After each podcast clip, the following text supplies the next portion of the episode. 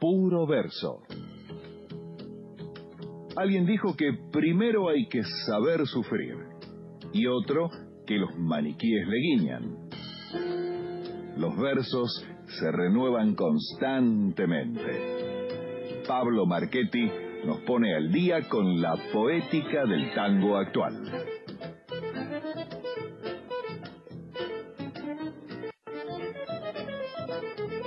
35 minutos han pasado de la medianoche y pocos programas me gustan más de los que hacemos que cuando realmente la cosa se pone verdaderamente ecléctica. Lo estuvimos escuchando a Eduardo Adrián, estuvimos charlando y nerdeando con Gabriel Soria, eh, estuvimos escuchando recién a Bernard y su conjunto, antes un poquito de Octeto Buenos Aires, y ahora le damos la bienvenida a Pablo Marchetti con su puro verso para que hable de la letrística del tango actual, de qué está hecha y cómo hacemos para acercarnos que no nos dé miedo y darle la bienvenida a nuestros corazones. Muy buenas noches, Pablo, ¿cómo estás? Buenas noches, Signa, buenas noches, Nina, buenas noches a todas y todos les oyentes. Eh, vamos a hablar, ya que estamos eh, en un programa tan diverso, ¿no? Tan, tan ecléctico, eh, vamos a meternos de lleno, no sé si, no sé por qué vincular una cosa con otra, pero vamos a meternos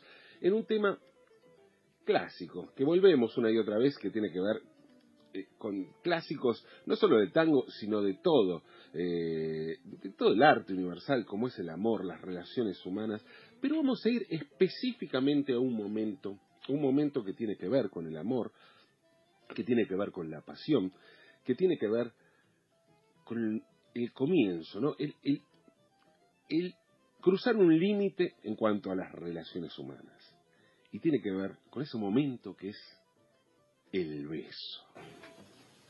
Bueno, vamos a hacer este un balsecito ¿eh? que lleva la firma de José Cané y su título Me besó y se fue. ¿eh?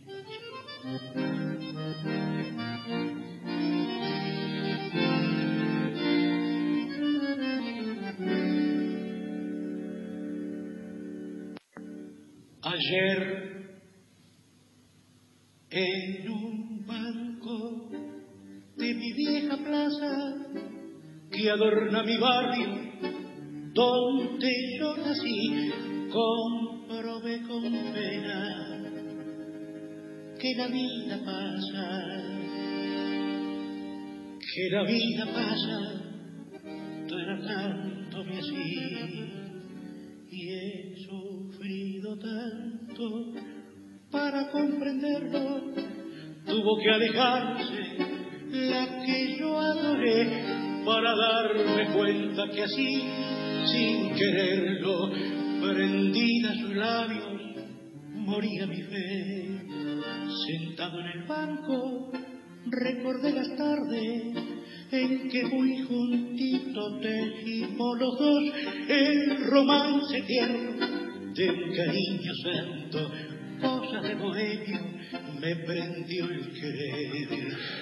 Bueno, escuchamos a Luis Cardey, como bien anunciaba eh, en, este, en esta versión en vivo. Me besó y se fue un vals de letra y música de José Canén. José Canén, un autor eh, que es de los pocos, ¿no? Autores sí, clásicos. es más conocido como guitarrista y como, como, compositor, pero tiene también eh, tiene varios temas con letra y música. Claro, sí, sí, hacía letra y música, ¿no? Eh, este es del año 1935, me besó y se fue. Eh, y entra acá el beso eh, a jugar como iba a hacerlo en varios, en varios tangos y en varios, eh, bueno, en este caso un vals, eh, como, como esa promesa rota, ¿no es cierto? Como ese, ese instante que cambia la vida, como decíamos, cambia, la, cambia una relación pero bueno, se, se le crea un, un halo de, un montón de, expectativas que se ponen en torno al beso y que evidentemente son expectativas que se van a romper, que no se van a cumplir. En este caso, un muchacho de pueblo, un muchacho de pueblo que eh, se entusiasma con un beso de una muchacha que pasaba, que pasaba ahí, dice, con alguna pena de amor, y lo besa y él queda prendado de ese, de ese beso e ilusionado, perdidamente enamorado. Quizá, quizá, dándole al beso algo que iba a tener como cosa recurrente en muchos tangos, un carácter mágico. Recordemos, ¿no? Los besos han transformado a sapos en príncipes. Entonces es lógico que en el tango también tengan una, una cuestión mágica y una cuestión que es capaz de torcer la suerte de un ser humano. Un beso es, eh, puede ser la, el descubrimiento del amor, el desamor, o puede ser la ruina de una persona.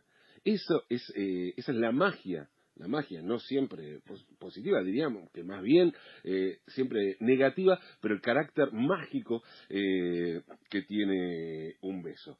Hablamos de besos mágicos, hablamos de besos que tuercen destinos. Escuchemos. Déjame, no quiero que me beses, por tu culpa estoy viviendo la tortura de mis penas.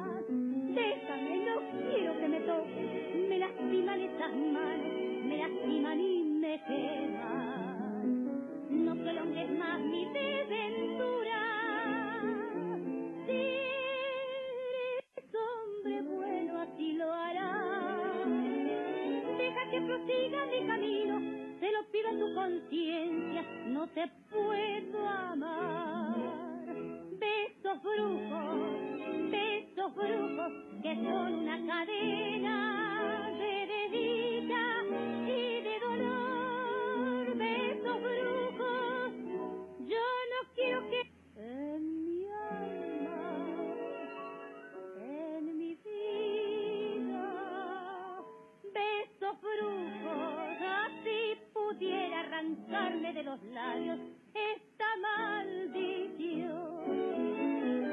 Bueno, ahí escuchamos a Libertad Lamarque con la orquesta de Alfredo Malerva, eh, justamente de Alfredo Malerva y Rodolfo Llamare, la letra y música de ambos, eh, este Besos Brujos, tango compuesto especialmente para Libertad Lamarque, un tango hecho desde el punto de vista de una mujer, ¿no es cierto?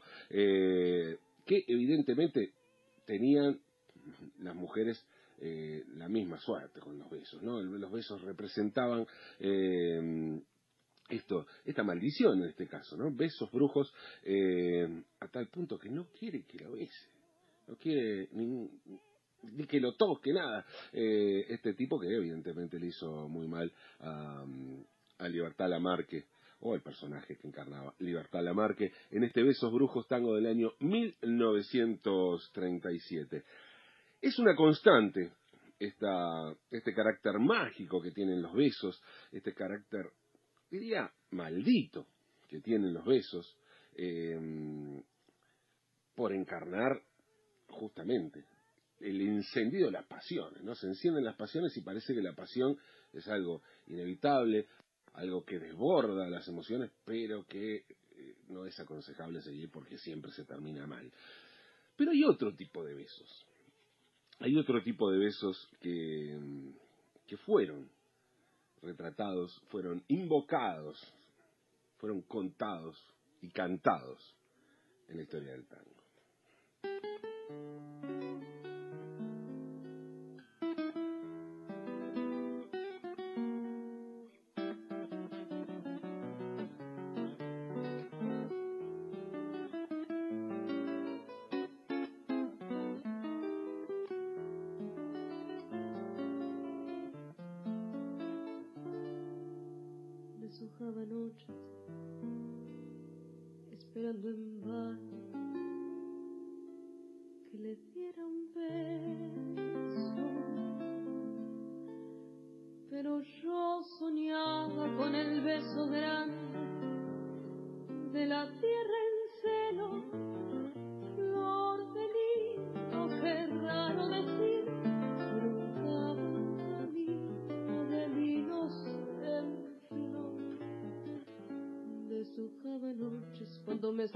Como yo la espero, llena de vergüenza como los muchachos con un traje nuevo. Cuántas cosas que te cuento y regresan siempre por la siempre noche de mi soledad. se dan ganas de seguir escuchando esta bellísima versión de Flor de Lino por Noelia Moncada. Va desde el año 1947, eh, música de Héctor Stamponi, letra de Homero Expósito, eh, y hay otro beso aquí, ¿no? Eh, ahí está el beso, el beso que espera esta muchacha y, el beso que quiere dar este señor. Flor de Lino, eh, el beso grande de la tierra en celo. La... Bueno, podría pensar que son metáforas, que, es una metáfora que tiene que ver con ir con la pasión bastante más allá de lo que puede ser un beso. Eh, pero lo cierto es que recurre a un beso de la tierra. Y algo de eso tomemos nota para abordar el, tema, la milonga que vamos a escuchar el día de hoy. En un ratito, porque antes, antes me gustaría seguir con esta historia de besos, con otro tema que me parece que también tiene mucho que ver con la milonga que vamos a escuchar hoy, que es otra milonga. Escuchemos a los besos, estamos.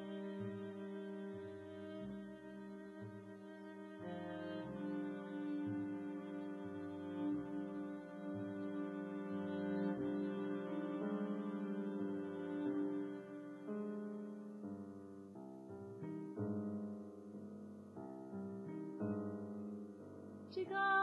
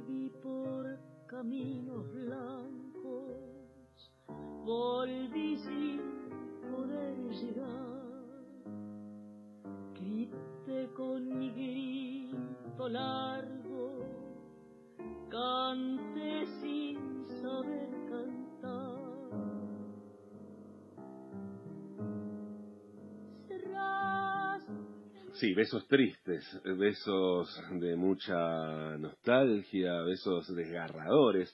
Eh, milonga Triste, año 1936, esta milonga bellísima de Sebastián Piana en la música, letra de Homero Mansi, en la voz de Lidia Borda.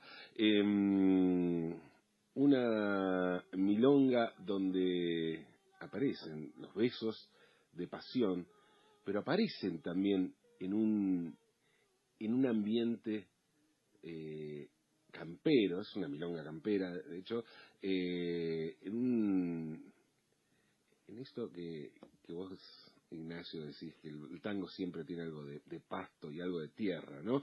Eh, bueno, aquí está muy presente eso, son, son besos húmedos de humedades de bocas y de humedades de la pampa, ¿no es cierto? Esos son los besos de esta milonga triste y son también los besos de los que habla el tango, la milonga en realidad, perdón, la milonga que vamos a escuchar eh, a continuación y que es el tema central de esta columna. No casualmente, no casualmente, escuchamos anteriormente haciendo Flor de Lino a Noelia Moncada y escuchamos ahora a Lía Borda haciendo Milonga Triste. Estamos hablando, creo yo, de los dos de las voces más, más importantes del tango actual, ¿no es cierto? Dos generaciones distintas, pero dos, dos de, las, de las grandes voces del tango. Y si hablamos de, las voces del tango actual, deberíamos recordar también que el, el, tango canción, el tango cantado, que es, eh, digamos, en este resurgir tanguero a partir de los 90, eh, mucho tiene que ver con las voces femeninas, mucho.